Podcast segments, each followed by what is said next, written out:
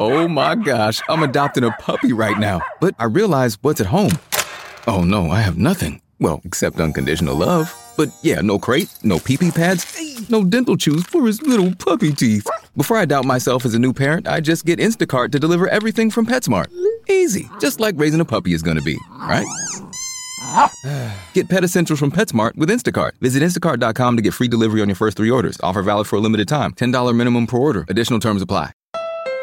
Hey, Mid Atlantic, it's me, Winter. Just a heads up, I'm gonna ice and snow all week, but if you're driving a Honda, you'll be fine. And right now, Honda is offering its best ever APR on the entire Honda SUV lineup CRV, HRV, Pilot, Passport, and more. With real time all wheel drive and all the safety features included with Honda Sensing, like a collision mitigation braking system and adaptive cruise control. Oh, and don't forget to turn on your heated seats, it's gonna get cold. Sorry. See your local Honda dealer today.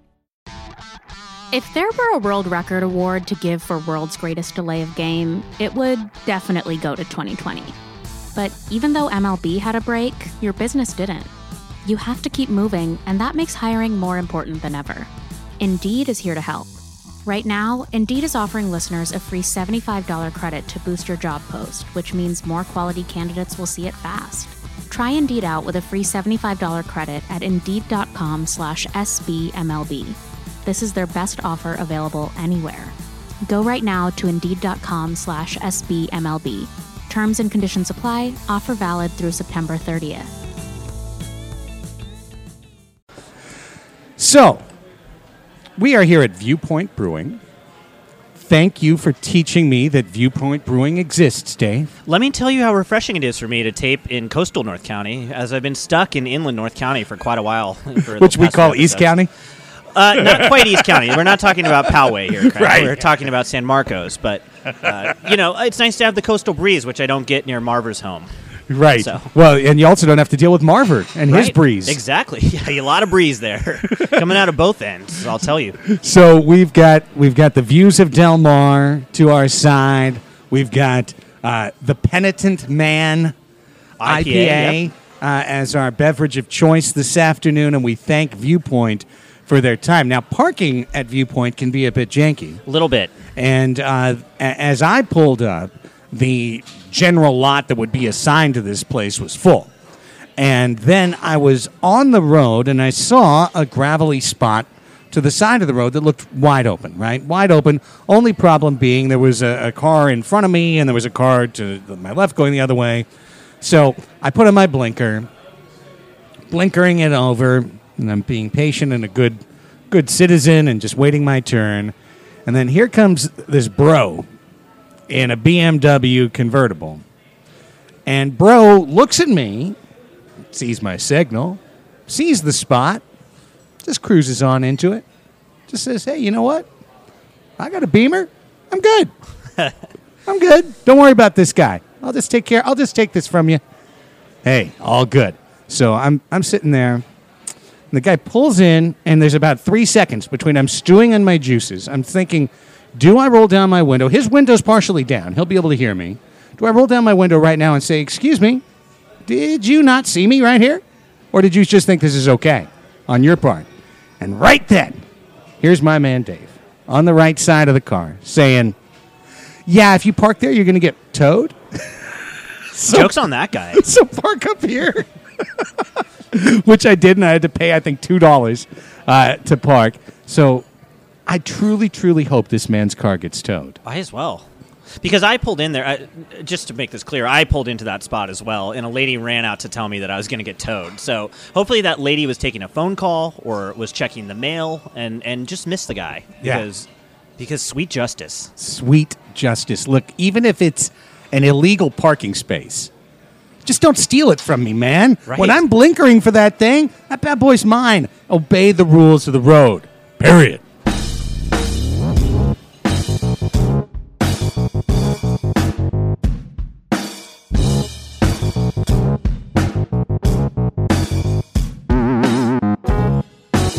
Make the Padres great and quintelligent again. A super pod. This is a super pod. This is a super pod. This is Make the Padres Great Again. This is Quintelligence. This is going on both feeds. This is Craig. This is H.J. Preller, the one and only. Yes, yes. Thanks for thanks for meeting me here, Craig. You you ventured into North County. You're getting to see our professional podcasting equipment here, This is Um, the way over ours. which today I've learned how to use, which is great. it was great to have a professional here to, to coach me and teach me. Uh, well, yeah, you know, I like to lend my expertise where it's where it's due, Yeah, you've done a great service for, for our listeners, so I, I thank you for that.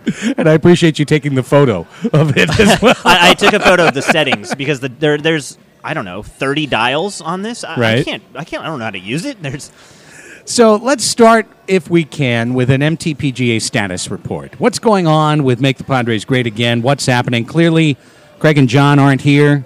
Craig and Dave are here. Craig and HJ are here. So uh, that means John isn't. So what's going on? Same thing, same thing. Go back to our Machado Day podcast, our emergency Machado podcast. We discussed what's happening and John's situation with SB Nation. And look, I don't know how it's going to get resolved. It, might. It might resolve to the positive. The last time I talked about it, it was a problem. So I'm not going to talk about it. I'm not going to get anybody. eh, Not that there's a, a feather to ruffle right now, unfortunately, but I don't want to ruffle feathers regardless. Future feathers. Don't need to ruffle them. Point being, if it works out that way and the two of us are reunited there, great. And if not, as you hear now, I am here to say the podcast must go on. it must. It's an important season. You It can't is. quit. Can't stop now. Can't have put in the last three years. To quit now. I- you went through the Jabari Blash years. That's what I'm saying. That's what I'm saying. I'm- There was more than one Jabari year. Clayton Richard. you know, I mean, come on. Bryan Mitchell, Chase Headley, for God's sakes. God. There's so much. There's so much ground that we've walked that we are not going to hang up our cleats now. We had to talk about Tommy Medica on all oh of our. Oh my God. podcasts. Do you remember when he almost got the cycle? He was going to be the first cycle, and it made all the podcasts because we had nothing else to talk about but but Tommy Medica. Tommy freaking Medica, who I did see in college and was pretty good at Santa Clara University, but say la vie. Wow, the food here looks amazing. Unbelievable. Just got served. Black I can't bean wait to eat burger, on mic. I haven't done this in a cheesesteak, while. Right? This is going to be disastrous to the quality of the podcast, but excellent to the quality of our stomachs. So, And luckily for you, Quintelligence fans are very accustomed to poor sound quality, so this is going to be fine. this will be right. So basically, uh, my take, gang, and whenever HJ is available, I mean, he is my first pick right now because first of all, he sounds close enough to John that for some of you, you won't notice the difference. Verbal doppelgangers. That's what we've been described as. And actually, uh, I happened to be at Bay City Brewing before the Sockers game, before the Landon game, I believe. And uh, John happened to be there, and my wife pointed out that we are verbal doppelgangers. So it's it's even the ones closest to us believe this is true. So you know, when possible. Uh, this will this will be the configuration, but I might go crossing stream style as as need be, and bring in a, a rotating cohort uh, of uh, cast members to, to join the pod and, and to talk about it. Because I'm not just going to talk to you by myself. I just I'd be bored to tears. I, in ten minutes, I'd pull up the reins and just say, "Forget it." So uh, so that's that's what we're looking at right now. That's the status report. Is it's here. The season's beginning, so I was not gonna not gonna let this go by. We're, this is the season preview podcast, and we are underway. So we're about to go into regular order. I just don't know what regular order looks like exactly. Yeah. I guess I should say that Marvin and I are just normal, where we'll keep doing our podcasts. Like, So this will just be bonus footage for uh, Right. a, a bonus episode for for the few Quintelligence fans that there are. So uh, you know, hey, that's where we stand, and we look forward to an exciting season. And hey, knock wood, John will be back before too long. All right, so season preview podcast. We've gone through spring training. The team has left Peoria. They've gone to Peoria. They've left Peoria. They've introduced Manny Machado. They have not introduced Dallas Keuchel because he's still unsigned. They have made their, for the most part, all their roster decisions. And as we record on a lovely Tuesday in Del Mar, Thursday's opening day looms quickly. So the first However, thing- I mean, there are questions. I Yeah. mean, do we want to talk about them now? I mean, there, there are openings. Like, we have no clue who's starting on Saturday. correct. Uh, in fact, we know four of the rotation, four of the five in the rotation. We rotation. just don't know number- we have number no three. clue who number three is. And you look at the prospects on the roster, and we still have no clue who Right. it is. I mean, they could It could be Johnny Holstaff. Like I didn't see him on the uh, on the roster yet, Yeah. but Una Dicided, the, the Latin American mystery man, Una. Yeah.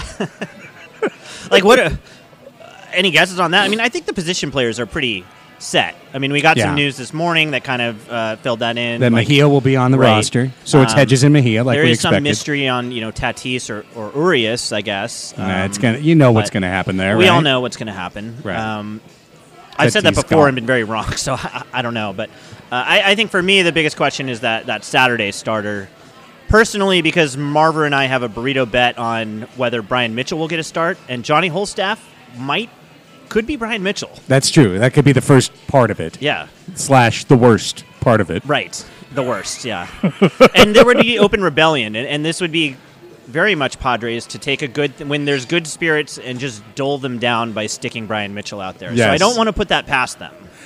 It's very possible, and I don't know. I mean, at first when I saw that, I'm like, is there something they know that they're not telling us? Is there someone they're about to announce that's coming here via trade or via something else that's going to be slotted into that Saturday spot? But hmm, probably not. Probably not. Probably Possibly, you know, but probably is- not. and we already know big game Bobby Erlin is supposed to be in the bullpen, so not I mean, supposed to be him, but maybe it will Johnny be. Holstaff guy, right? I Yeah, mean, to me.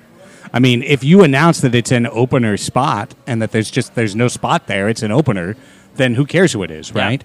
Um, but we'll talk more about the opener uh, momentarily. So you're right. I mean, think, there's a couple things left, right? But they're details on the margin, and as we know with this Padres club, worrying about one spot in the starting rotation is almost adorable, given that probably we'll have 14 starters by June. Right. So Well, and especially given that most people consider the starting staff to be the, the biggest weakness of this roster construction. So the fact that we at least know about four of them solidly is, is progress, I guess. Agreed. So the first thing I wrote down was Machado sized expectations. It's been one of the most fun months in Padres fandom in decades without the team winning a, an actual Major League Baseball game because there's been this feeling of we're in the club now, right? We've got a big money star. Right. We've been in the headlines. We're on the cover of Sports Illustrated. People are talking about the Padres now. And that leads many, many casual viewers to have an assumption that the Padres are good now. That a playoff chase, if not capturing a playoff berth, that a playoff chase is in the works this year. So I guess my first question, Harold James, is is uh, are the Padres set up for disappointment as a result of that? So, you remember 2015? Very I well. pointed this out on our podcast quite a few times that you were uh, you were one of the leading people to say, "Hey guys, maybe maybe take a step back about 2015." And I remember distinctly you did a Saturday show, and I happened to be driving down to San Diego and listening, and you went through the lineup and pointed out how many strikeouts that they would have. Yep. That they would be well over a thousand strikeouts in the in the starting lineup, and I guess part of me, obviously, we don't want to. After years of, of us lobbying for the ownership to do exactly this, they did exactly what we wanted. Right. Um, I do think we should, you know, adjust expectations a little bit because that's always been an issue with with us, where we get happy about people talking about us, and that's a victory, or we consider being competitive in August or September a victory. Like the goal is a championship, right? So the goal always is to, as you guys have said, make the Padres great again, and greatness to me is winning a championship. Sure. Um, let's look at the facts, though. Like they've added Manny Machado, which is exceptional. We now have one of the best third basemen in baseball. What's the WAR difference? Is that a five WAR increase from last year? Probably. The For sure. rotation is arguably, I don't know. What do you think? Worse or the same? They've added Paddack, The same to better. right? But not a huge step forward. I think a lot of people think, well, you, added Paddack, and that's what a, an extra WAR over Clayton Richard last year, possibly Probably. especially with the limits on the innings. Um, the bullpen is arguably much not arguably it's worse. Uh, they lost Brad Hand, who was an All-Star closer. They lost Jose Castillo for the season. Um, Craig Stammen's another year older, and I, honestly, Craig Stammen's a guy where I don't know if you can count on him every year to be a two ERA, 2.0 ERA guy. That's a right? very reasonable thing to say, by the way, that no one is saying. Right. Um, and Kirby Yates, I hope he's good. He, he's, he's been very good this spring for whatever that that's worth. But are they going to keep him? Are they going to trade him off at the deadline, which would be a prudent thing to do, you know, given that they they churn through these closers? And so, what was the greatest strength, what was a historically good bullpen, may just be regular this year, and that's kind of a big deal. And so, I don't I don't know where they're at. I mean, I think I put out a prediction of like 79 wins, but I, I think I think a lot of stuff has to go right for it to be a playoff team, right? Oh yeah, yeah. And you know, I'll, I'll nail down a, and you can nail down a, a win total at the end of this thing. Uh, I, I just right here, I'm just wondering, you know, are the Padres going to have to deal with a May media cycle of you aren't what we thought you were? And I, if they do, I don't think it's necessarily fair. Uh, that's just what I'm putting out at the beginning. And we're, we're going to break down this roster here. I definitely think this team's improved with a chance, and I know it's kind of like filling an inside straight, you know, but it's a chance to be a winner this year. It's possible. We'll talk about it. So, so what you're saying is, you're as far as the media goes, like let's call it the Kaplan gauge. Yeah, right. a very right. casual Very fan fair. with a very large mouth. Like, Right. he has influence, right? And yeah, you're right. Let's say they're, I don't know, 20 and 30 through the first two months. Is that a is that is that death for this team in the public eye? I mean, obviously, hardcore it's fans gonna are behind be it, talked about. That's for sure. for sure. And it could be really bad for Andy Green, specifically as Oh, a well, human. that'd be really good for us fans. Yeah, that's So- true. But I, I think it would be pointless. Is my is my Sure. statement? You know, I think it would be pointless to throw that. I If will point out that luckily their April's kind of weak, starting the April, so they do have everything's lined up for them to not screw that up. That would be something. Yeah. So the expectations. Let me just say this: it's nice. It's nice that we have to good. talk about it. Yeah, and to have high expectations drives excellence in, in everything. So Right. it's it when, when we went into seasons and we were like, you know, maybe they'll win. uh, Let's hey.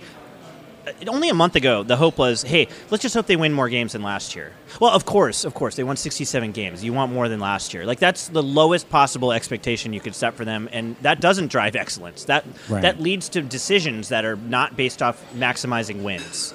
And I think now they're in a position where An- this is it for Andy, right? His goal is to win. It's not to get playing time for uh, I don't know who's. There's, there's so many awful names running through my head from the last year, but like Right. they're not evaluating, right? They're- Right. They're, winning. Right. So- That's the idea. So, as such, establishing that expectations are higher, knowing that people are paying more attention, let's offer a realistic preview of this club. And I begin with this question this optimistic, exciting question. And I don't know how you answer, and I don't know if you'll agree with how I answer. What will the Padres do best this year as a club, in your opinion? Uh, does hit home runs count? Yes. Because I think they're a power team. I think they're a power team. I think the power is exceptional. And AJ, I think, has a record of lusting after home run power guys. yeah. Uh, above all statistical categories, possibly. I mean, he loves guys that hit bombs. That's why Jabari Blash was here. Like, it, like that's the kind of guy that that AJ salivates over. A guy with tremendous power with limited parts of their other game, and you see it kind of across the field, especially the outfield. Yes. Let's discuss the green part of the field. That's the, the part where large, it's very true. expansive part that that's immensely notable when you have bad defense there. Uh, but I mean, those are guys that are going to hit bombs above all. Above all else, you can say what you want about Hunter Renfroe's game, but he's going to hit bombs. Wil Myers is going to hit home runs. Yep. So, Fran Reyes is going to hit home runs. and Manny for- Machado is going to hit Yeah. home runs. I think the catchers are going to hit home Yes. runs. Uh, the first baseman should hit more homers, but I don't know for sure that he will. Let's But not get all crazy. I mean, but Maybe. you know, I think that I think he's a, a modest He'll hit favorite to hit more. Sure. Not to say fifteen more, but five more, two more, three more. yeah. Right. You know, I think he'll have a little more power. I think that's very reasonable. You, if you sub said out Margot and you stick Franchy in there, like you're Right. talking bombs in this Mhm, lineup. You're not talking a lot of OBP, and you're not talking a lot of uh, average, but you're talking bombs. And as a fan, that's really exciting. I think it is very reasonable to say that hitting home runs will be what the Padres do best this year. And when I was thinking of how to answer this question myself, I think that was number two on my list was hitting home runs. But now, I'm not contradicting you, but I'm I do think the underrated part of the Padres is their ability in the back end of the bullpen to get outs, and and furthermore to have the depth in the middle of the bullpen to get outs. Uh, yes, they don't have Brad Hand, but that was a strategic decision. Jose Castillo's loss, uh, ostensibly, he could have done some of the things that Brad Hand did. But the depth of the Padres organizationally to put players in roles where they might get three outs and throw really hard or get two outs and throw really hard. I like the pieces that they have still. And I think it's even now underrated in terms of just completely undiscussed. But even if Stammen and Yates regress a little, as long as they don't regress a lot, I still think with guys like Stock and Wingenter, and again, all the players who will be coming up over the course of the season who might find their way into the bullpen, I think the Padres are going to have live arm after live arm, and they've got the best guy to take a live arm and say, Here, you're not a refined product yet, but let me tell you what you can do best in this way to help us win. And that's, of course, Balsley. And as such, I think the Padres have the ability to convert fifth inning leads into wins this year. I don't. I don't disagree with you. Like the bullpen has a lot of great pitchers, and and, and I'm going to operate off the assumption that Stammen and Yates just repeat last year. Okay. Sure. Um, I do think there's questions though. Like, like, you named a lot of guys. Trey Wingenter's not a slam dunk. Like I, I watched him last, it's spring training, right? It was exhibition, but he's all over the place. He's uh, stock has had, you know, he's a guy, right? All the time there are bullpen stars that regress the next year. Sure. And I'm not saying they're going to do it. I, I don't want to sound like I'm predicting it, but it, it happens. Right. And so there is a preview on the 40 man roster of who the next guys up are, right? There's Brad Wieck, a guy recovering from cancer who has had a limited spring training.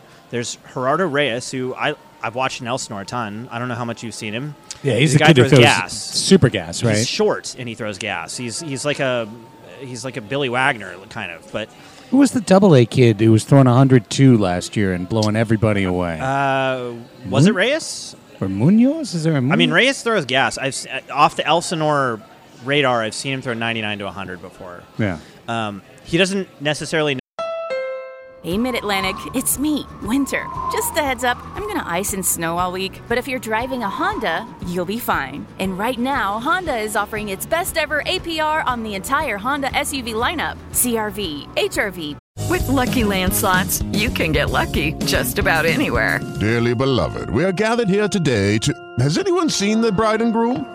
Sorry, sorry, we're here. We were getting lucky in the limo and we lost track of time. No, Lucky Land Casino, with cash prizes that add up quicker than a guest registry. In that case, I pronounce you lucky. Play for free at LuckyLandSlots.com. Daily bonuses are waiting. No purchase necessary. Void where prohibited by law. 18 plus. Terms and conditions apply. See website for details. Step into the world of power, loyalty, and luck. I'm gonna make him an offer he can't refuse. With family, cannolis, and spins mean everything. Now, you wanna get mixed up in the family business. Introducing The Godfather at ChumbaCasino.com. Test your luck in the shadowy world of The Godfather slot. Someday, I will call upon you to do a service for me. Play The Godfather now at ChumbaCasino.com. Welcome to the family. VGW Group. No purchase necessary. Void where prohibited by law. See terms and conditions. 18 plus. Pilot, Passport, and more. With real-time all-wheel drive and all the safety features included with Honda Sensing, like a collision mitigation braking system and adaptive cruise control. Oh, and don't forget to turn on your heated seats. It's gonna get cold. Sorry. See your local Honda dealer today. Hey, Mid Atlantic, it's me, Winter. Just a heads up, I'm gonna ice and snow all week, but if you're driving a Honda, you'll be fine. And right now, Honda is offering its best ever APR on the entire Honda SUV lineup CRV, HRV, Pilot, Passport, and more. With real time all wheel drive and all the safety features included with Honda Sensing, like a collision mitigation braking system and adaptive cruise control. Oh, and don't forget to turn on your heated seats. It's gonna get cold. Sorry. See your local Honda dealer today. know where it's going, and we kind of saw that this this spring. But Yeah. um, he certainly throws hard, and so you can fix those guys maybe, but sometimes you can't. And and so I think there's sometimes an assumption that from fans that you just take what happened last year, right, and you add to it, Right, and then you just and, and that everything will repeat.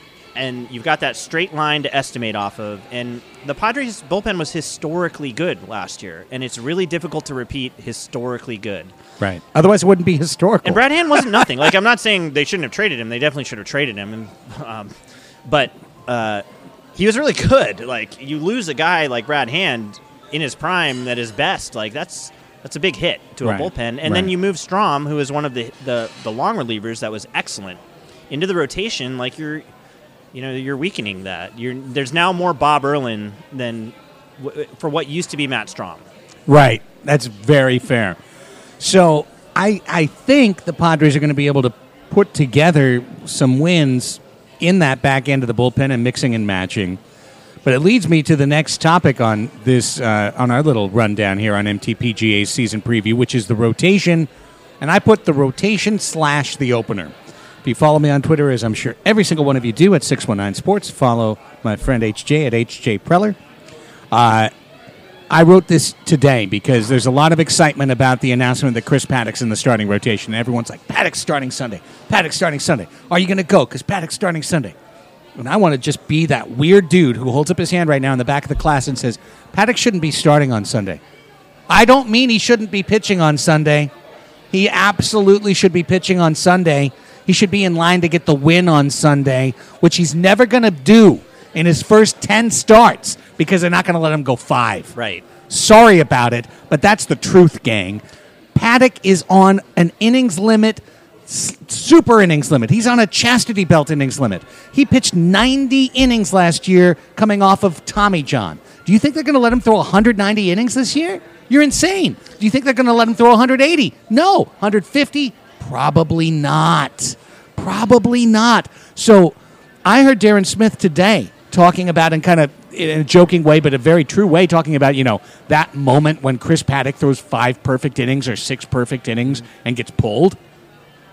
I mean, that's a guarantee, man. Right. That's an absolute guarantee. I don't know that he'll pitch six innings all year.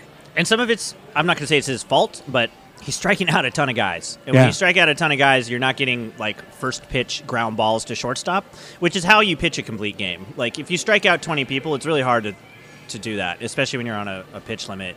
You kind of saw it last night, really.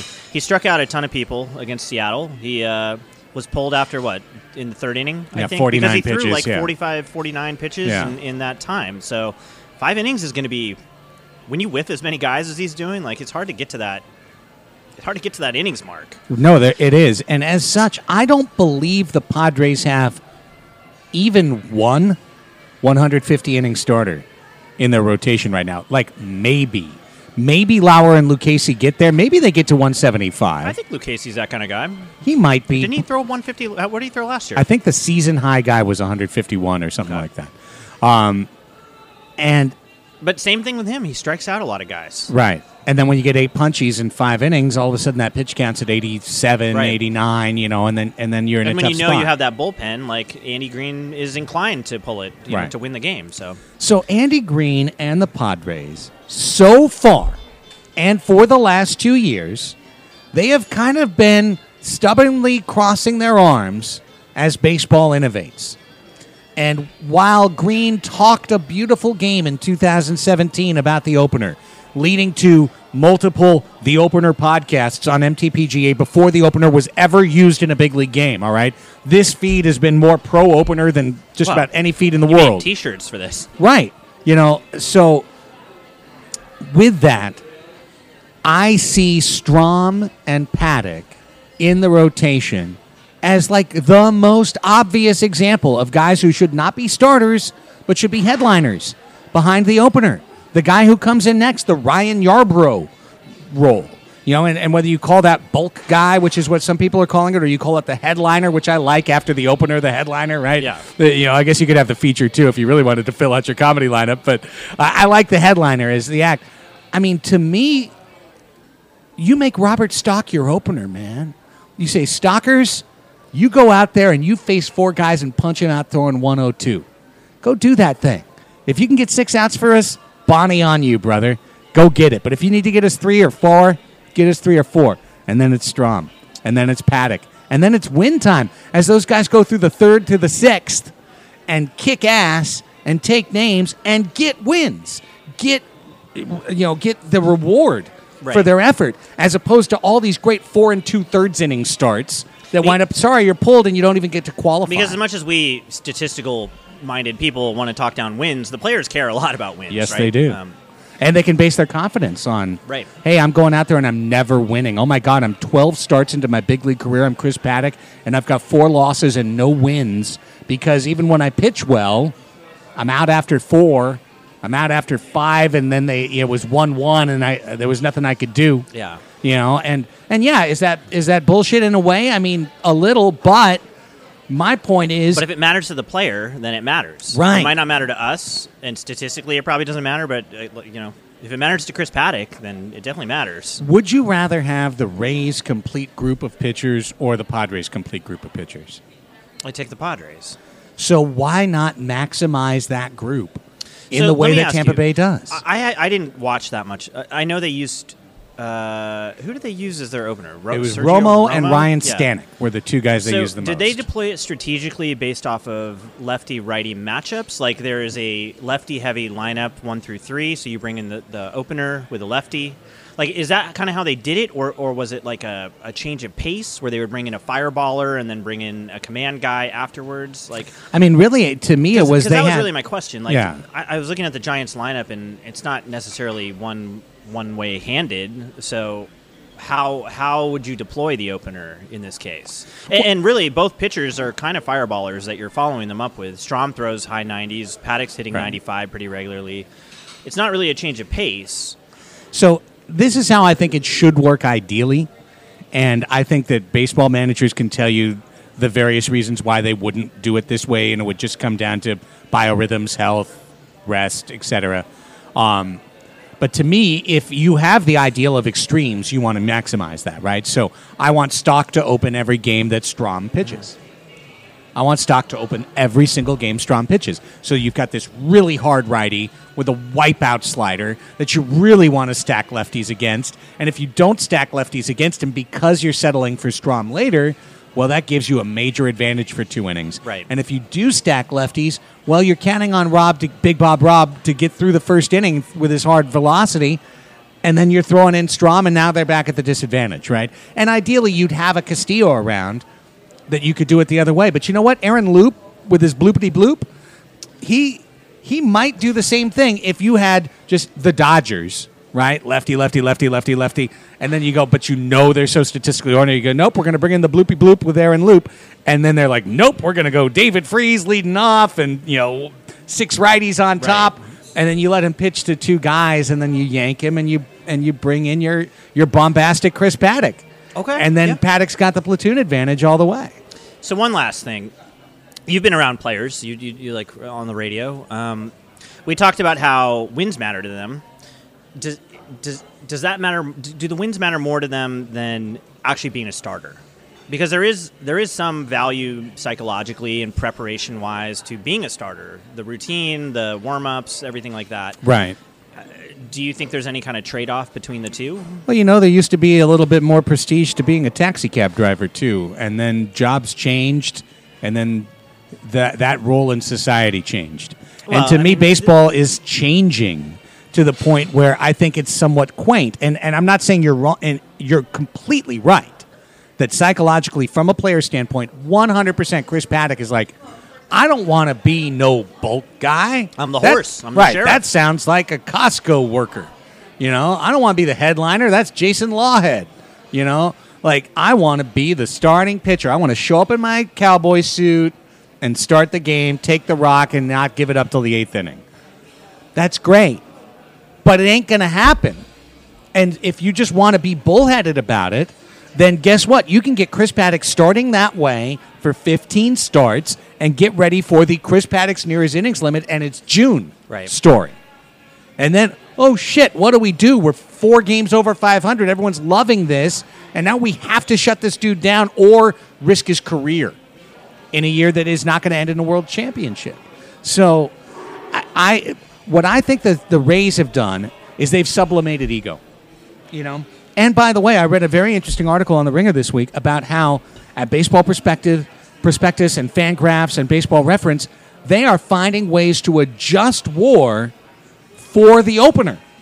to adjust for a guy like a Ryan Yarbrough, hmm. who won 16 games last year and pitched like 130 innings and struck out like 160 dudes, had an amazing year, but because he didn't start, he war was like dinging him and now they're figuring out the ways to tweak war to make the fact that you started the game far less relevant to how many players you faced and, and in what flow of game you faced them. Right. So to me, it's all a matter of adjusting, and just like Uber completely transformed the the Ground ride share industry, right right yeah. just right ground transportation down to get from one place to another without having your own car industry uh, and just like the iphone completely change the way we do everything with everything to me just this is a change that players have to adjust to now Right. and and the smart teams get there sooner and the the more regressive teams will be dragged there just a couple years behind Well, and one thing we're learning through this, you know, weird off season of labor strife, kind of, um, they care about war now. Like the players aren't aren't, aren't aren't out of it anymore. The agents are on it. The players are on it. They're they've now linked money to war because that's what the owners have linked it to. And things like you talked about, where where the war computations are being changed based off of the situation, that that matters to them. So if there is a way, I I think if the case can be made to players that, hey, Chris, like let me show you how this is going to help your performance and thus improve your war and, and the players can do the math on what that means to their future earning potential that i think that's how you go about it Right. Uh, Plus, we want the Padres to be great again. And as such, I need Chris Paddack to be available to throw 210 innings in 2021. Okay? probably more if they go deep in the playoffs I Yeah. mean, yeah And so, as such, I need Chris Paddack to throw no more than 140 innings this year. And then he can get to 175 in 2020, and then he can be there then he's the horse to be a Degrom and to be your ace, and, and and you don't worry, and you just pitch him until he's ineffective, you know, like he used to do in college. Yeah. And so we need that ramp. By the way, we need that ramp for Espinoza when he comes up, and for Strahm right now, and for Lauer and Lucchesi. We can't ask them to go out and throw 220 innings, 215 innings, and then expect them to be good two years from now. Right. So Lamet. I mean, and and Lamet not, is a great and example. Let's not be naive here. Like, there's going to be others. You Right. know, this is how pitchers work, and and and I, actually like the idea of the Padres finding a model that they're battle testing and can apply for those future cases. So, Right. Um, and that's just what, that's how I see it, man. Is like they're. I don't think they're going to do anything of what I've just talked about for the last ten minutes. I think they're going to I don't stubbornly. think so. Yeah, I think so. they're going to stubbornly say our starters are our starters. And then they're going to go pull those starters after four innings a lot of times because they the innings limits are real. They just don't want to confront it directly Right. in an innovative way. They want to kind of just have that under the carpet for you not to think about until it comes up. And then you're like, hey, by the way, sorry, we got to shut these guys down. And then they'll just go like, that's okay. We're going to bring up Quantrill. We're going to bring up Logan Allen. We're going to bring up, you know, we're going to bring up the next wave. And those guys will fill some of those slots. But hey, if you're actually competitive in June or July, that's going to be super awkward, Really, yeah. right? I mean, having Cal Quantrill up there getting bombed is, is not what you're looking for to build Right. momentum. So, Um, point being, they should do this, man. I mean, they're not gonna, but this would be the way that could actually make them a winning team this year. Um, if there's one thing we've learned in the Andy Green era, it's that he, he, there's a lot of talk and there's a lot of ideas, but there's not a lot of follow through. Um, I've always found him to be just, I don't know, a younger Bud Black, basically. Except not as good with pitchers as Bud. I should say. I've, I've made this point before, but I'm, I'm actually pretty pro Bud Black. I like Bud Black, but uh, I know that's an unpopular opinion among Padres Twitter. Andy Green has great ideas, and I don't know if he doesn't have the freedom to implement them or if he's risk averse, which many times these guys are. Because when you and, and this is the example given a lot in, in football, right? About why why wouldn't you go for a two point conversion every time? The st- statistics show that you're better off if you just do it every time. But it, it's a way to shift blame when something goes wrong. And if Andy Green were to use the opener and the opener got shelled or Chris Paddack got shelled, then the explanation is it's not Chris Paddack. It's the fact that he couldn't prepare as a starter for that game. Right. And that means that it's not Chris Paddack's fault. It's Andy Green's fault. And so there is this big movement, not a movement, just a impulse, right, to contain risk and to push risk on into other places, push blame into other places. So I'm with you. I think it would be great if Andy, and- and this would be a great chance for Andy Green to put everything on the line, right? Because his job is on the line. For sure. So you might as well, you might as well go balls to the wall this year, right? And Dude, I, and I know all about unfortunately, that. the reality of it, the likely reality of this is that you do have Paddack go for four innings, and like we talked, like I talked about with the bullpen, you're not bringing in Craig Stammen in the fifth inning. You're bringing in Bryan Mitchell in the fifth Right, inning, right. And that's where things go off the rails. So, because I mean, let's face it, the long relievers are the guys that you're counting on, and those are generally not your best um, relievers. So, Right. I- I think that's you want to, but but Andy Green's absolved of it, right? Because he did the typical standard configuration of his of his pitching rotation. So I don't know. It's it's weird. You talked about the stats changing. Um, I don't know if you saw the Fangraphs update for catcher framing. No. Did you see that they no. up- updated all of their WAR statistics to implement framing in a really sophisticated way? Where not only did they improve the catcher, you know, affect the catcher WAR, but the pitching staff is also affected because if you are a pitcher with an elite framer, you're not actually that good. You're not as good as you think you are. right? Gotcha. And Hedges, unsurprisingly, was greatly benefited. I, I want to say he was the highest WAR position player, maybe player on the team last year. Once you factor in that that WAR, astonishingly, do you remember back to 2014? Do you remember the catching duo? Oh, was that Grandal with uh, Rivera? Yes. Can you guess what that tandem was worth in WAR?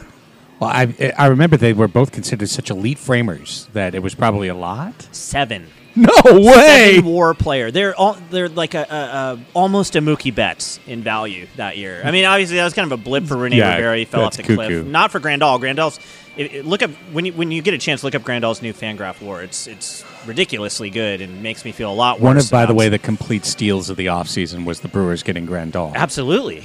I, I, I drafted him in fantasy, and I was never not going to. Like, you take that guy and you put him in Miller Park. Like, I'm expecting 33 Huge home runs. things, yeah. You know, I'm, expect, I'm expecting 30 home runs out of the catcher spot. And by the way, helping manage that pitching staff, which again is another amazing example of a team that didn't have enough pitching to get there and got there because they used their pitching right. And that's exactly what the Padres could be this year and might not be. Let's get to the next thing. What will the Padres do the worst this season? Play defense. Play defense. Uh, the outfield defense has the potential to be abysmal. Yes. Uh, especially if there's an impulse to put Franchy in center field or Wil Myers in center Or. Wil Myers like, I think people forget, like, Wil Myers wasn't just bad. Wil Myers was on pace to be historically bad Yes. after one month. Yes. And, and, like, thinking back to 2015, there was a lot riding on 2015, right? I mean, they gambled everything basically, and a huge part of that gamble was that a Alexi Amarista would be okay at shortstop, and b Wil Myers would be a competent center fielder. And to pull the plug after one month was that should tell you everything about how bad he was because they Right. would have done anything to make that work if it was at all workable, right? But he was he was like minus eight defensive war in a month. So bad. Yeah. And and I'm not seeing. Look, I didn't watch every spring training game, but he didn't look a lot better there this year. the So- times I saw him, he looked pathetic. and Franmil, not a great, not a great fielder. No. Wil Myers, like the best we can say about him is eh, he was okay last year, not as bad as we thought he would be, which Right. is good. And Manny I'm not Margot has not He- been the elite fielder they expected him to be. right. He's been good, but he's not. He's not. Um, not Peter Bourjos in his prime. Out right. There, right. I Right. mean, it's true, and I think you're right, especially the outfield. Now we expect the infield defense to be good. we think. I mean, let's let's be realistic. You've got Luis Urias, who is not a shortstop, playing shortstop For now. We don't know how he will be. We assume he will be great, but we also assumed he was going to be called up last April. We also assumed he was going to hit right away because the one thing you heard about him was that guy barrels the ball, Right. And we haven't seen it so far. I'm not saying he's not going to, but it's hard to count on something when you haven't done it before. So we don't know. Obviously, third base is great. Third, and by the way, second base is too. Kinsler, Kinsler, is in the field is great. Yeah. And and as such, Hosmer is going to look so much better this year. And you know, we love Tatis, and I'm not going to doubt him, but uh, I'm not. Well, I'll doubt his. I'm not doubting him, but we don't know if he's good at, at major league shortstop. He sailed some throws this year. Like all we know, all we base our entire opinion off Tatis's defense is like 12 second snippets that get posted on Twitter of outstanding plays, and there are many. But there's also a lot of shortstops that I mean, Khalil Greene made tremendous plays, Right. But but he would miss a lot of balls also, or he'd have bonehead errors. Like, if, but if all you see are the diving catches, then you'd say he's Ozzie Smith, second coming. But you know, so I mean, there's questions on the defense. So that's just like I said for what will the Padres do best, and your answer, that was definitely kind of gonna be my answer was outfield defense, and it is absolutely a correct answer. But I'm going to submit something else uh, for discussion purpose, and also you know because I think it could wind up being the things the Padres do the worst this year, which is the thing they've done the worst the last five years in a row in Major League Baseball, and that's get on base, on base percentage. I don't believe it's been substantively improved this year. Manny Machado is better. And if he can be around a 360, 370 on base, he'll lead the team by a wide margin in that in that category. I still don't see Wil Myers as being a Hello, it is Ryan, and we could all use an extra bright spot in our day, couldn't we? Just to make up for things like sitting in traffic, doing the dishes, counting your steps, you know, all the mundane stuff. That is why I'm such a big fan of Chumba Casino. Chumba Casino has all your favorite social casino style games that you can play for free anytime, anywhere with daily bonuses. That should brighten your day a little. Actually, a lot. So sign up now at chumbacasino.com. That's chumbacasino.com. No purchase necessary. Group. Void were prohibited by law. See terms and conditions. 18 plus. It is Ryan here, and I have a question for you. What do you do when you win? Like, are you a fist pumper, a woohooer, a hand clapper, a high fiver? I kind of like the high five, but if you want to hone in on those winning moves, check out Chumba Casino. At chumbacasino.com, choose from hundreds of social casino style games for your chance to redeem serious cash prizes. There are new game releases weekly, plus free daily bonuses. So don't wait. Start having the most fun ever at chumbacasino.com. No purchase necessary. Group. Void were prohibited by law. See terms and conditions. 18 plus. Hey, Mid Atlantic, it's me, Winter. Just a heads up, I'm gonna ice and snow all week, but if you're driving a Honda, you'll be fine. And right now, Honda is offering its best ever APR on the entire Honda SUV lineup CRV, HRV, Pilot, Passport, and more. With real time all wheel drive and all the safety features included with Honda Sensing, like a collision mitigation braking system and adaptive cruise control. Oh, and don't forget to turn on your heated seats, it's gonna get cold. Sorry. See your local Honda dealer today. Hey, Mid Atlantic, it's me, Winter. Just a heads up, I'm gonna ice and snow all week, but if you're driving a Honda, you'll be fine. And right now, Honda is offering its best ever APR on the entire Honda SUV lineup CRV, HRV, Pilot, Passport, and more. With real time all wheel drive and all the safety features included with Honda Sensing, like a collision mitigation braking system and adaptive cruise control. Oh, and don't forget to turn on your heated seats, it's gonna get cold. Sorry. See your local Honda dealer today. a source of on base. I don't see center field as being a source of on base. Uh, Franmil's, the one guy with a walk rate that you might like, but Renfroe, you know, even though he got better, and and maybe he gets better again, uh, he's still not a guy I'm going to be like, oh yeah, I'm going to get on base from Hunter Renfroe. He improved, but he went from horrendous to bad. Right, exactly. So if we went from bad to below average, I mean, that would still be a step up. Um, you know, Kinsler's on base fell.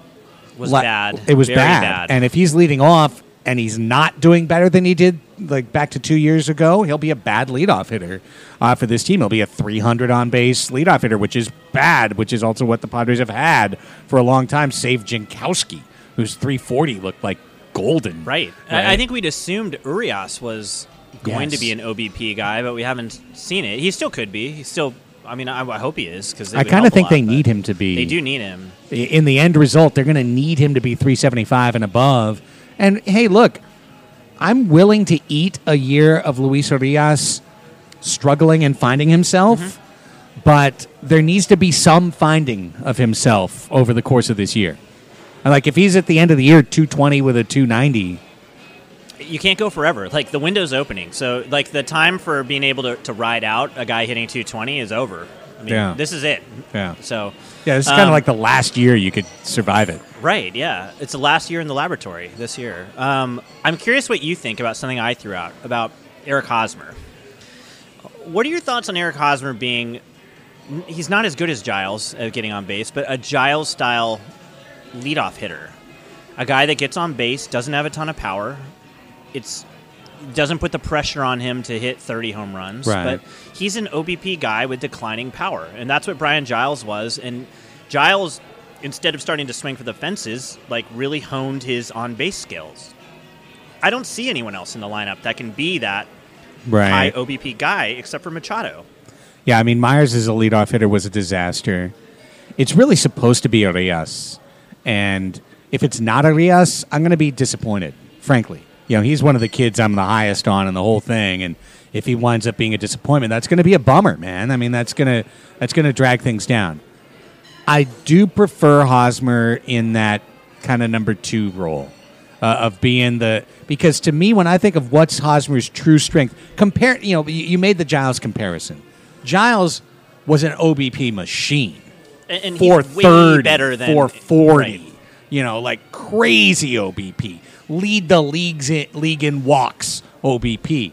So, like a different monster. To me, Hosmer's a line drive guy, right? Like he, when he's right, it's supposed to be 308, 310, right? With 40 doubles and 20 homers. Are you talking Hosmer OBP Hosmer. wise? But I mean, Hosmer no, I OBP mean, wise is no, I'm talking that's the average, and then the uh, the Okay, OBP yeah. to be in the Hopefully 370, mid-300s to yeah, 375, yeah, that 375 ish, right? But it's uh, my point being that it's a product of his hitting. His on base is a product of his hitting, whereas Giles on base was a product of his eye, right? And his eye was going to get him the 350 points of on base, Mm-hmm. and then his skill would take the rest, right? Um, but but in the end, OBP is OBP, right? And Sure. you want people on base in front of Machado. And look, For the sure. team's got plenty of power. They don't need to put Eric Hosmer in the middle of the lineup. There's guys with a lot of guys with better power than him. Well, he shouldn't be in the middle, Right. If that's how he skills out, right? I know, but that's why I just look at two. Right, two is the same thing. It's getting on in front of Machado. But I don't know what you see. This is kind of like a long term view of things, but like he's here for seven more years, right? And you got to do something with him. Yeah. And like, Yeah. if that's what he's going to be, if power is going to decline, which if you look at aging curves and stuff, that's what's going to go. It'd be maybe it's time to start sculpting him into that position. Uh, maybe not this year, but that's kind of what I hope for. That's to me, he's not going to be your number three hitter for seven more years, right? So you got to do something with Right. him. You can cut bait or you can whatever with him, but that's my solution. I don't know. I, I'm not against it. I just think it's something that would evolve. I, I let me put it this way: three years from now, if that's his role, I'm not surprised at all. And and there have been test cases where that's been successful with a first baseman. Casey Kotchman did it Yeah. for a long time. John Yeah. Olerud Right. did that, except John Olerud had much better hitting skills. But Yes. but there are cases where there are small power, good on base first basemen that are at a top of a lineup. So that's my hope. As as negative as I can be on Eric Hosmer, like I do think there's a path where he can be a usable player for a good team. Completely agree. It's just not as a slugger.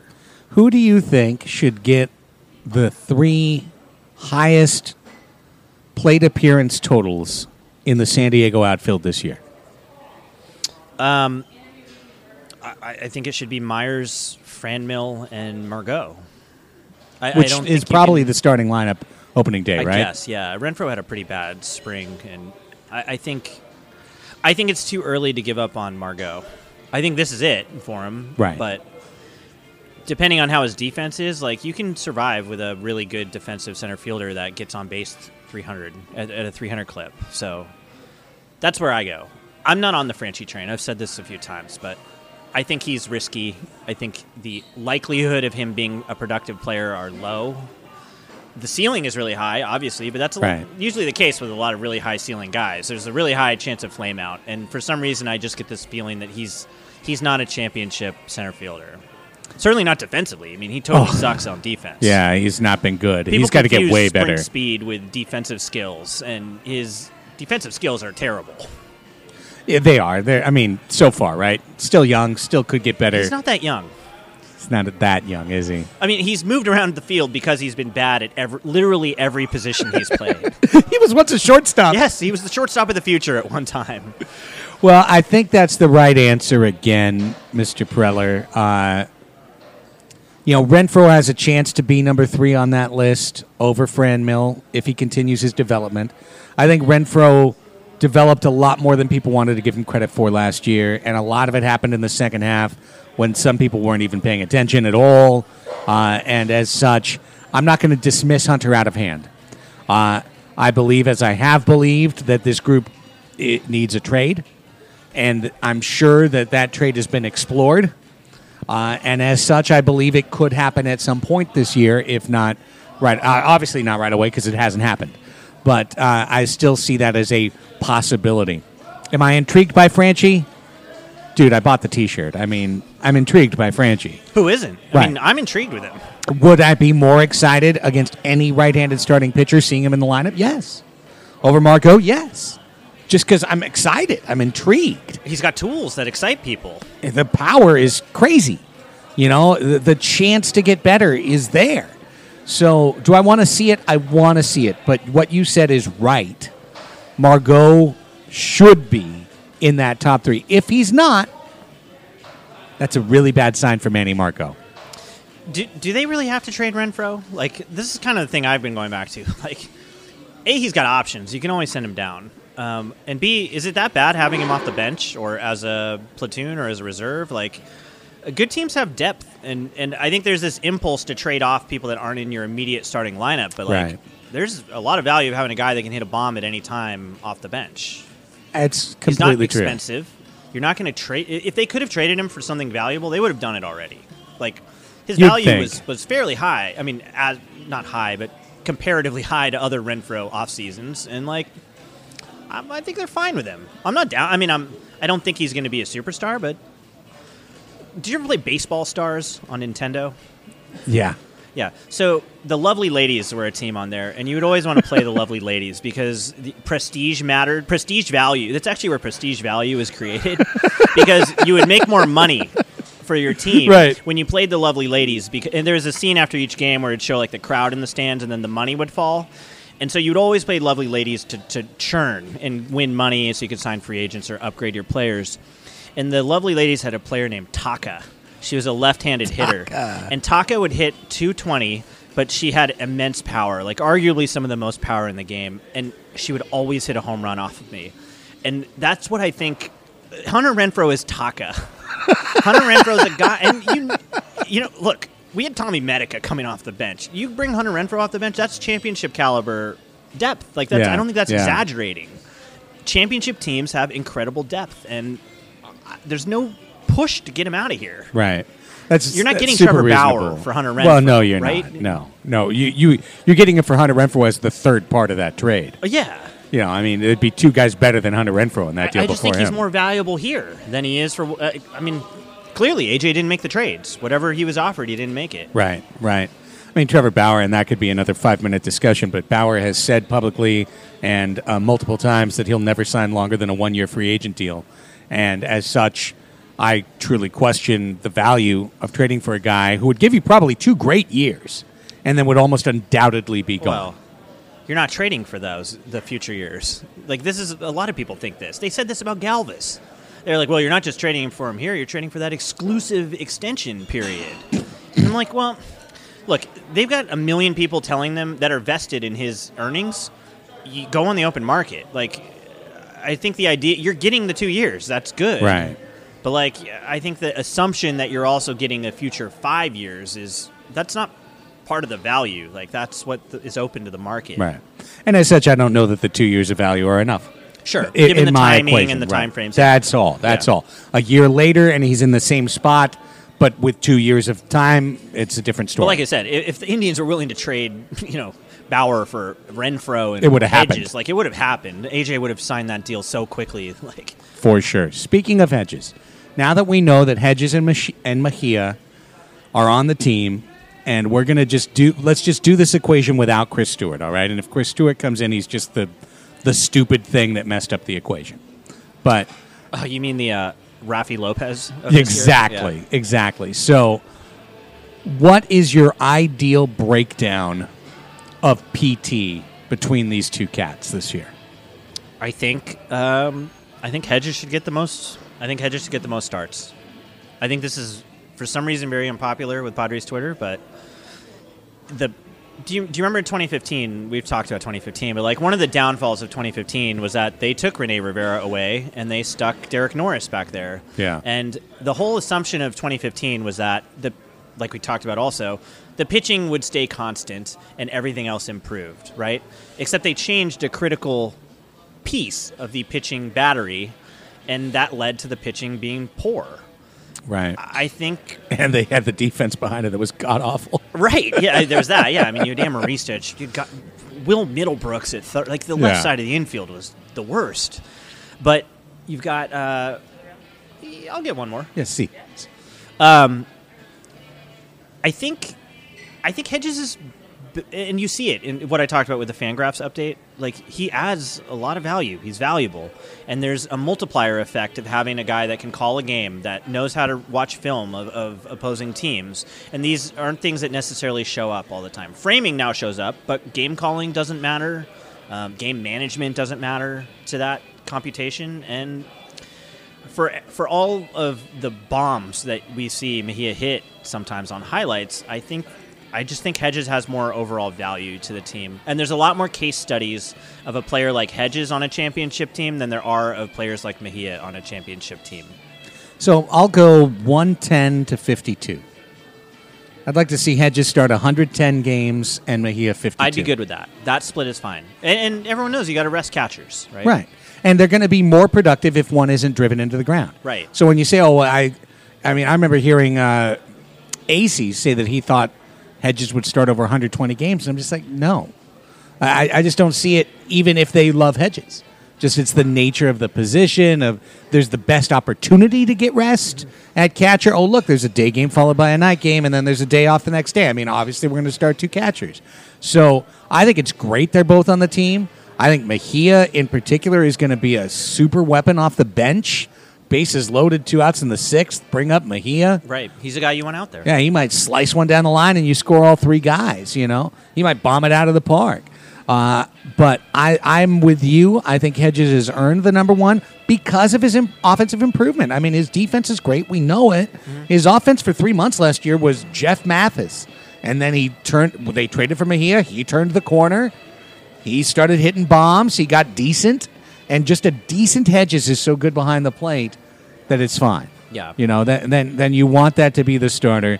And I think if that plays out that way, well, you've set yourself up well for the future as well in terms of one of these guys either distinguishes or doesn't distinguish themselves, you know, either plays themselves into or out of a role, or they both succeed, and you've still got this amazing dynamic where in the next off season you can make a choice that recalibrates your assets in a more functional way.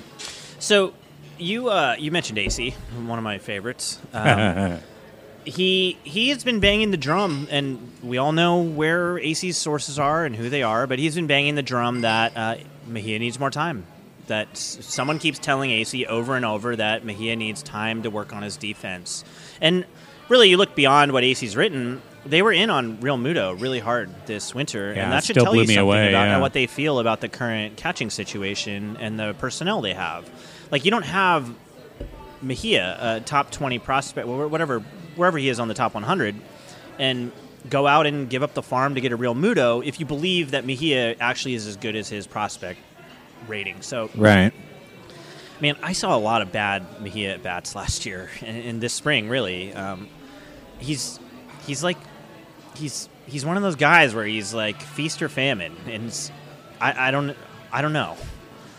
I'm. He's- I, I want to see. He's like Pablo yeah. Sandoval. Like you don't know how he hits some pitches, but but at some point you're not going to be able to do it anymore, right? But see, he's so young that I don't want to put any label on him yet. Yeah, he's got. I, I see a clean swing from both sides of the plate. You know, and as and I see a guy who's for his size generates power, and and lift and drives the ball. There's a See, I lot there, and plus he's got a, a seventy to eighty grade arm. Yeah, no, that's part. That part's great, but we had that two years ago. Like Bethancourt was also an 80 grade arm. Sure. Bethancourt was a top 100 catching prospect based off of his arm. Should Ma- should Mejia get the seventh? Man, maybe he'd be better. Does he have a good curveball? He's clearly the new uh, with Amarista gone. Like he's clearly the the new arm off the Emergency bench, right? pitcher, right? Yeah. Yeah, maybe. I would love to see him pitch. I'd like to see him crank it up and just see what happens. Yeah, that'd just, be kind of just, you know, sick, just for the, the the metrics on it. right? Well, I'm yeah, I, I think I'm with you. I, I'm really happy they've made this decision. I wouldn't have been happy if they put him in AAA. I would have thought Hedges and Chris Stewart would have been kind of like the white guy cop out, Mhm. like oh, we just need our veteran catcher. Yeah. Like screw That that. don't speak Spanish, Right. can't talk to Gerardo yeah. Reyes. Ex- uh, by the way, that's big to me. That is big. That's huge to me, and I know I'm I'm far more sin fronteras, you know, just with my job and and, whatnot. But you uh, mean with the 19 and, 19 and 1 San Diego Sockers? Correct. Yeah. Correct. With uh, with like sixty percent Spanish monolingual roster, and I'm on a 14 day streak on Duolingo. By the way, I'm learning. Yo tengo una maleta. I heard you break out some Spanish here. hey, you know, I'm, Yeah. I, I, it's in there, man. I'm trying. I'm, I'm really trying to learn. Uh, I- unlike some people, you know, some people in those circumstances say you learn English. I say no, I learn Spanish. You know, I need to learn your language, and, and it's going to make me smarter. Why do I expect you to do Which is what we've said it? about the manager, right? That Yes. It, it makes sense to have a guy. You don't want Manny Machado to have to be the translator. Like, right. You also don't want Manny Machado to say something behind your back that you don't know. that and, and look like these players are coming from the dominican they've got a lot on their plate right they're, they're, they're trying to be good baseball players like that's a full-time job they're working out you want them to what then go to english class after or, or do you want to just hire a professional to manage them that already Right. speaks their language so they don't have to do that like I, I don't know it's No, it's easy for me. I, I do know. I think it's just silly. Yeah. It's it's a stubbornness and a silliness. But that's so i got yeah. one last thing on mejia Yeah. and so you've watched his home runs right the highlights Yes. It's always on this inside low pitch. Yeah, right, oh, he can jerks crank to that the- one that out, he yeah. pulls. It reminds me of Carlos Villanueva last year. Do you remember Villanueva would crank every low and inside pitch to him into the Western Metal Supply? building? Yeah. In fact, the three home run game, the three home runs were almost identical. Yeah, it was like inner half, inner half, inner half, fastball, crush. I'm sh- Mejia obviously has. I think he has better bat to ball skills and better skills, but like that's what I see with his power, and so that kind of worries me because Villanueva, who is incredible, the third baseman of the future last April, the rookie of the year, rookie of the month, fell off the table because the league adjusted to him, and so that worries me a little bit with him. It's all worth. Uh, here's the interesting part, right? The Padres made a huge trade last year to get a, a critically, uh, va- a positively evaluated player from the minor leagues, and they don't have to have him be good. They really don't. Right. If Francisco Mejia isn't good, they've got options. It's not like Tatis, where if Tatis Right. isn't good, we're totally boned for years. For But years. Mejia, we've got a nice backup plan. That's the next topic on the list, and we can scratch Hosmer off because we already talked about Hosmer. I am not mad at the Padres at all for doing the right thing. And the right thing is not having Tatis on the opening day roster. The rules are the rules, guys. Like, I, I'm sorry. I get that we're excited. I get that 2019 is new. It's the new thing that exists right now. Opening day is Thursday. Would I love to see Tatis? Yeah, I'd love to see Tatis. But if you told me, hey, see Tatis Thursday, it's going to cost you a year on a full year on the back end, I'd say, fuck no. Keep him in the minors. Well, and, and- that's the actual reality. And people are like, "Wow, well, they're going to extend him anyways." But like, if you if you have him for an extra year, you you're actually extending him off of that year. Like, Right. It's, it's not like it's just it disappears. Like that's always there. And I think you make a point that this isn't like this thing passed. Ron Fowler didn't impose this rule. Like the players literally voted on it and imposed it on themselves. Correct. So it's not like it's not unfair. I mean, I, it's it's kind of unfair. It's unfair to the young players, right? They don't have a lot of say in the negotiations, but the union literally proposed and agreed to this CBA. So I guess I I feel like everyone's like, well, these cheap owners are holding them back, but like the players all agreed to it. It's a it's a bilateral agreement. So I don't feel that bad about it. And is the two week difference of having Tatis going to matter to us No. as fans? Right. We got Paddack. That's a big win, right? Yeah. Most and by the way, didn't even- Kinsler's a Sarris really good second was baseman. Surprised that Paddack was making the roster. Like, Yeah. it's a big deal that they. Lucky Land Casino asking people what's the weirdest place you've gotten lucky? Lucky? In line at the deli, I guess? Aha, in my dentist's office. More than once, actually. Do I have to say? Yes, you do. In the car before my kids' PTA meeting. Really? Yes. Excuse me, what's the weirdest place you've gotten lucky? I never win and tell. Well, there you have it. You can get lucky anywhere playing at LuckyLandSlots.com. Play for free right now. Are you feeling lucky? No purchase necessary. Void where prohibited by law. 18 plus. Terms and conditions apply. See website for details. Hey guys, it is Ryan. I'm not sure if you know this about me, but I'm a bit of a fun fanatic when I can. I like to work, but I like fun too. It's a thing. And now the truth is out there. I can tell you about my favorite place to have fun Chumba Casino. They have hundreds of social casino style games to choose from, with new games released each week. You can play for free anytime, anywhere. And each day brings a new chance to collect daily bonuses. So join me in the fun. Sign up now at chumbacasino.com. No purchase necessary. VGW Group. Void were prohibited by law. See terms and conditions. 18 plus. They're doing that. Like that's not cheap, cheap, same old Padres. Right. Plus, it gives us another gift to unwrap later, Yeah. which I don't think is a bad thing in any way in a year like this, Well, where and this things is what offsets what you talked about the media issue. If, if Right. do start slow, you push the Tatis button. And Correct.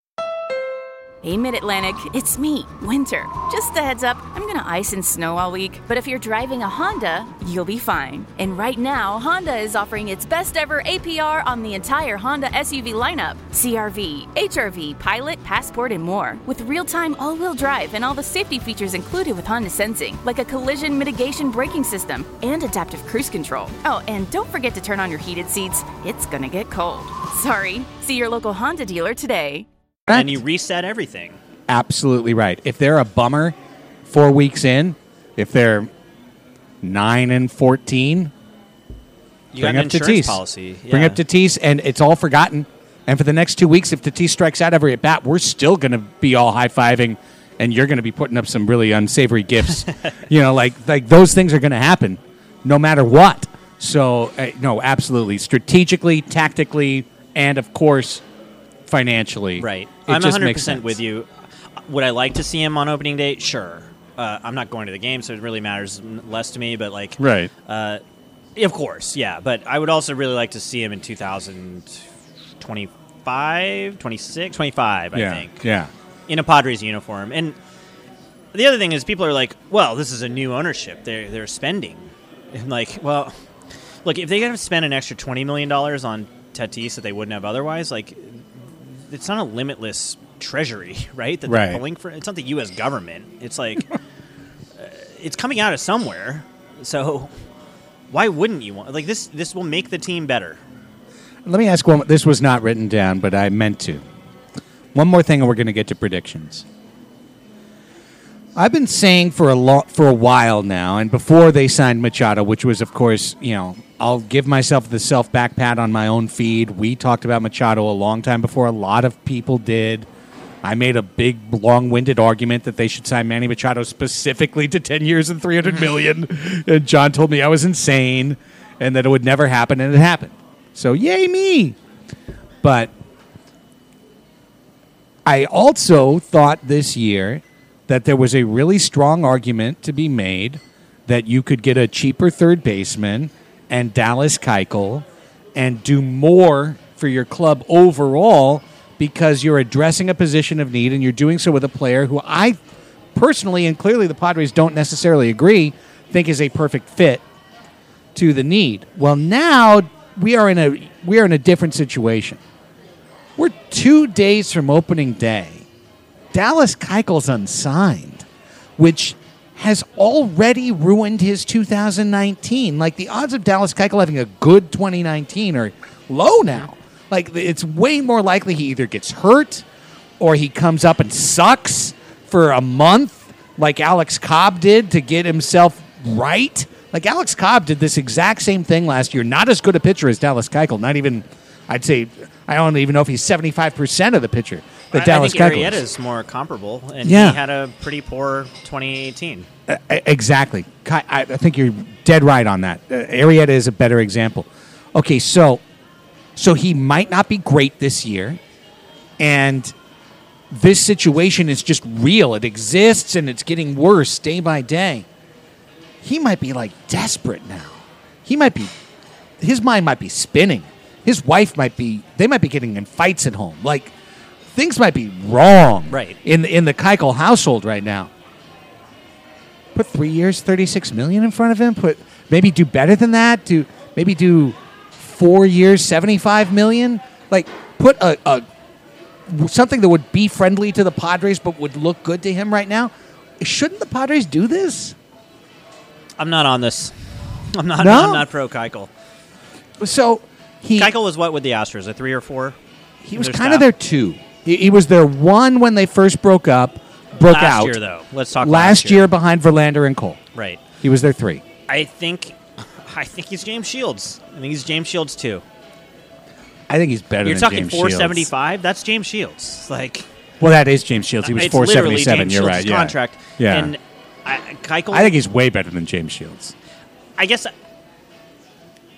I don't think he's going to be good in two years. I think I, I think as you pointed out, he's not going to be good this year. Probably. I think it's Probably. iffy if he's going to be good next year, and then really year three and four of that. I, here, here's the thing: I think if he had a two-year, thirty-six million dollar contract offer, he probably has had that offer. Like if we're being serious, I mean, You'd there are a lot of teams that could use Da- Dallas Keuchel. Uh, I think he would have signed it by now. Yeah, Uh, I think. yeah. I mean, that's me speculating, but if there was a one or two year contract offer on the table, I think he pretty much said no to it already. God, I think this city would love Dallas Keuchel in a way that many other cities wouldn't. You know, we because he would come in But and we after love, we love Big Game James too. who loved fuck who No, loved no, no. Big When James? he came in, we loved him. with his guy, stop sign in lived the in locker Rancho Santa room. Fe. His his cry his cryotherapy place in Flower Hill. I think after We're- we're 10 starts, we at, were we're looking at Big. Cryo Shield right out the window over here. I think in ten starts we were all over Big Game James, like over him, done.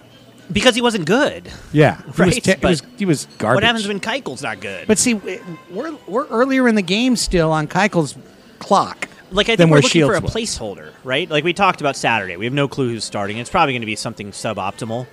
Yeah. Uh, if all you want's a placeholder, like there's guys in the minors that need a little work, right? That they're not going to be aces. They're not going to be stars.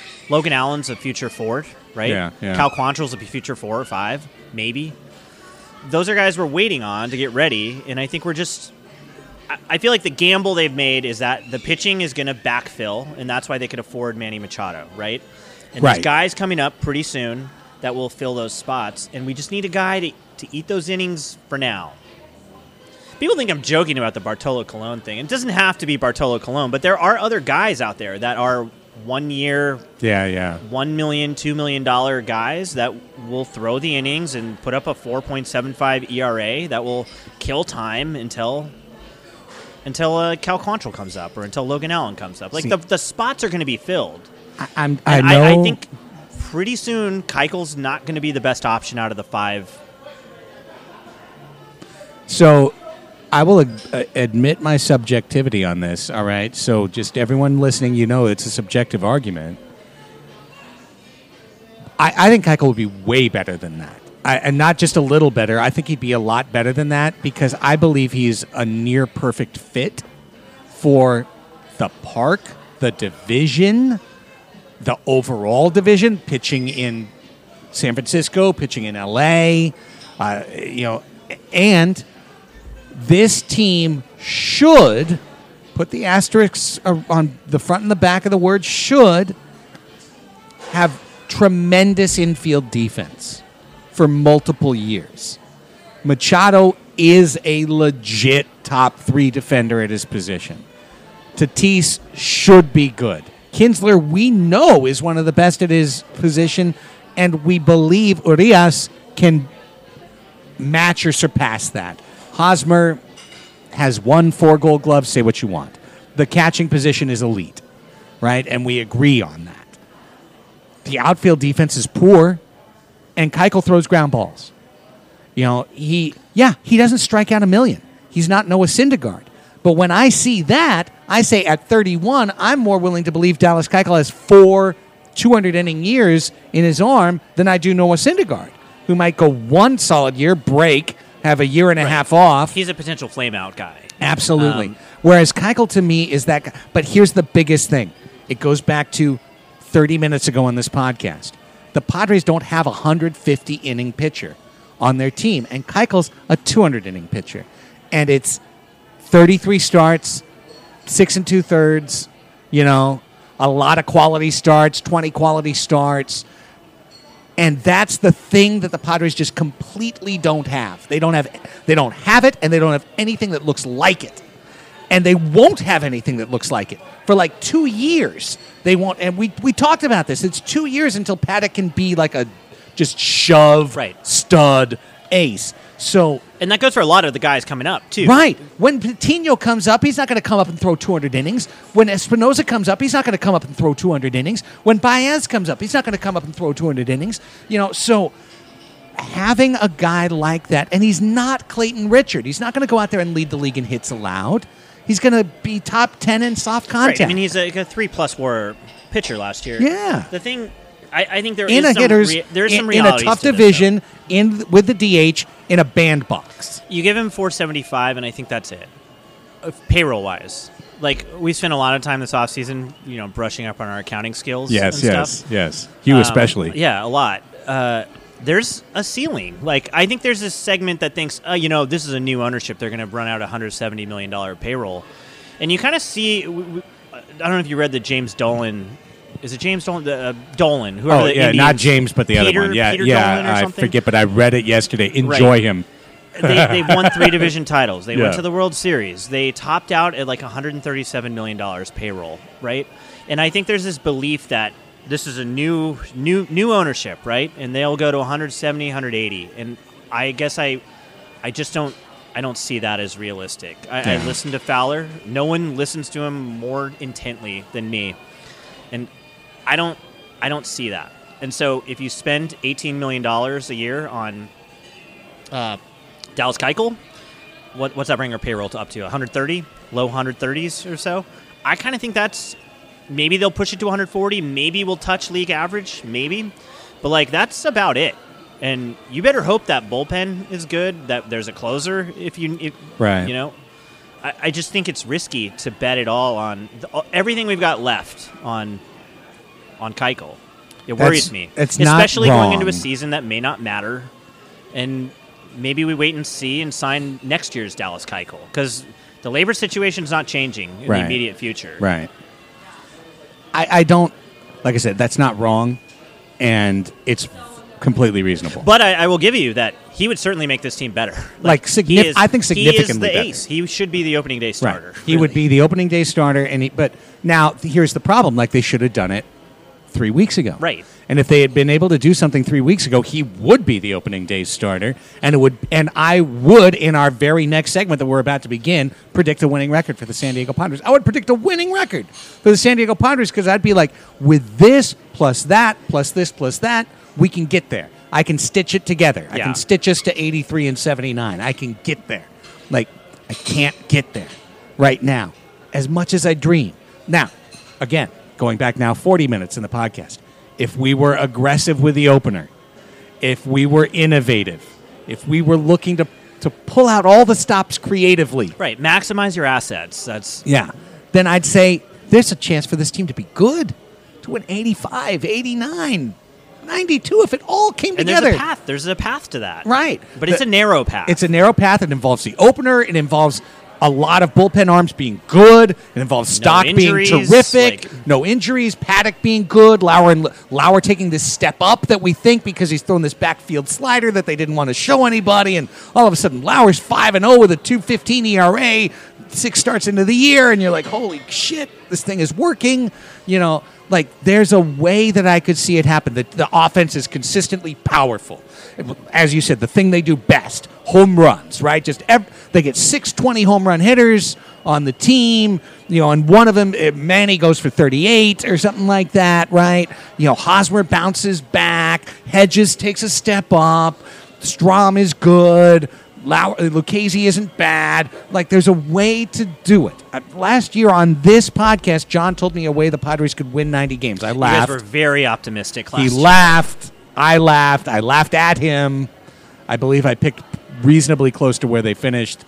No one picked 66 wins, but I, I think I said 71 or something like that at the time. So right now, prediction time. Like, like you said, there's a there's a narrow path. Right? Yeah. There is a way that they could get to 90 wins, I think. But it's like the wipeout course. Like Yeah. you can finish the wipeout course on one try. get but like the, the the odds are you're going to get water. punched in the nards and and you're going to fall into the pit. Right? You're going to fall into the pool and you're going to break your leg and you're going to just suffocate in the water and someone's going to make a gif out of it and they're going to post on Twitter all the time. And you're like, gonna get a it's morning just show. be a sad time for everyone. You're going to become the lead PA for the SEALs and like it's just a sad path It that is. is unlikely but possible. It's a dark road. Right. Three years from later, now you're in the box office. You're in the box at Pachanga going, "Get loud!" and you're like, "What happened? Life came at you fast." It came at you fast, and it all started on that path, right? and the path is there, and you can win it. Yeah. But like, it's a real hard path, and you better have balls of steel because you're getting hit in the balls. So, how many games are the Padres going to win? Uh, I I'm saying 79. I'll say What did they win last year? 66. You know how 66 and immense a 96? 12 win increase is Oh my with, gosh. with literally only changing out one player while reducing much of the pitching staff. Like that's a win. Yeah. That's an A- Andy Green win, to be honest. Like, for as much as no one blamed him for the drop in wins, like that's a big increase that he should be lauded for. So I'm gonna. I told you I'm hoping this will be a winning year. So I don't want anyone to th- just throw this in my face. Oh, you said if the team's got a winning record in June. Hey, guess what, guys? You can have a winning record in June and still finish where I'm about to say. Okay? I the thing I believe the most is that the Padres pitching staff is going to flame out at some point in June or July. That's the thing I believe about this current group the most. That's why I'm such a Keuchel advocate. I think he'd be a flame out controller. Well, Keuchel's why if Keuchel's there, you're not bringing up Dillon Overton, right? Right. To fill starts, like has been happened and will happen again this year at Right. some point. Like people forget teams churn through like 13, 14 starters. Like if you go look at the stats for 2018, just click on GS games started. Sort it by that, and you'll see some crazy names over the years that started games. Jack Castle, you remember him? No. Started, like Matt Castle's brother that pitched for the Padres. he had like four starts for the Padres. This happens. It happens Right. every year, It does. Especially when you don't have a Dallas Keuchel to eat those innings. So I'm going to pick the win total of the team that had the most excitement and buzz prior to this year. I'm going to go with the 2015 number of 74 wins. Wow. Check out Mr. Pessimist over here. 74 wins is an eight game improvement. Big. Yes. It's a Seven- legit seven game? What'd they win? 66, 66, yeah, game, yeah. An eight game improvement. It's a very realistic improvement. It's an improvement that puts Machado's war into the equation and doesn't just magic up everything else. Kind of allows for the adversity of the season. And I firmly believe it could be better than that. That's kind of my floor in a way. and way. I also think both of us would say in 2020 that you would see uh, um, just a, a much bigger multiple jump. yes, a spike.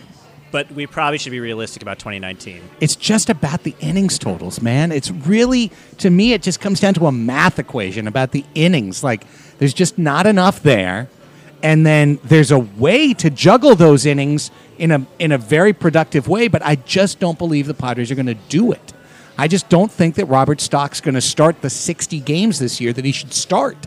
Robert Stock should set the Padres' all time franchise record for games started this year.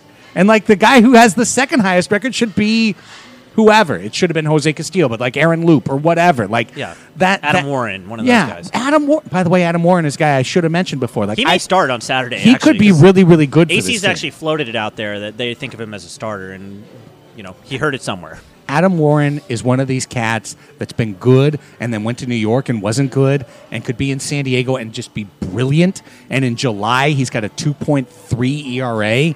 You're like, who the hell is Adam Warren? But Adam Warren's a pretty good pitcher. Yeah. So, yeah, like there's there's a way they could do better. I just don't believe the organization is currently calibrated intelligently enough to truly do it this year. And as such, it ma- really makes me think that next year's the year because next year's going to be the year that Urias figures out how to hit, that Tatis is there for good and like breaks out, that our outfield sorts out, Right. that they make the right trade, that there's innings, the innings restrictions aren't so onerous. I mean, the innings restrictions this year, guys, I mean, honestly, we're all just whacking each other on the back about Paddack. If Paddack pitches more than 145 innings, this is a disaster. Like, I want all of Chris Paddack, not just now. Right. He, he's Mr. Right, not Mr. Right now. Like, let's go. You know, Let, let's do this the right way. And by doing it the right way, we're gonna fuck ourselves this year. We're gonna hamstring ourselves. We're gonna shut down guys in August. And it's like, ugh. And people are gonna hate it. Right. People are gonna hate it. We're going to scream at Andy Green. Right. If he's here still, which he might not be. He might not be. It's true, but so I so so you're going 79 and 83 and I'm saying 74 and 88 as a very reasonable and if it's in between the two of us that's fine. That's the range we've created. Because 2020 is going to be the jump. 2020 is the jump. I agree with you, man. I agree with you. What a great podcast. Yeah. You know, we're on the way to making the Padres great again. You know, I think so. Podcast wise. Yeah. Podcast-wise, yes. That's what happens with super pods. Wonder Pod powers activate. Yeah, the wings of podcast are Form of an ice cold black bean burger. Shape of penitent man IPA. Man, we didn't even talk about the Sockers, but this has been pretty long. That's all right. Soccer's overtime. MASL podcast, both available for you to subscribe to. Yeah, I gotta get. I gotta eat this and get ready for work. Great. My friend, for A.J. Preller, I'm Craig Elsten. John Gennaro, we love you. We miss you. We'll hopefully hear from you again. The Padres shall not be great in 2019, but greatness Maybe 2020. is on the way. Yes. Go Padres.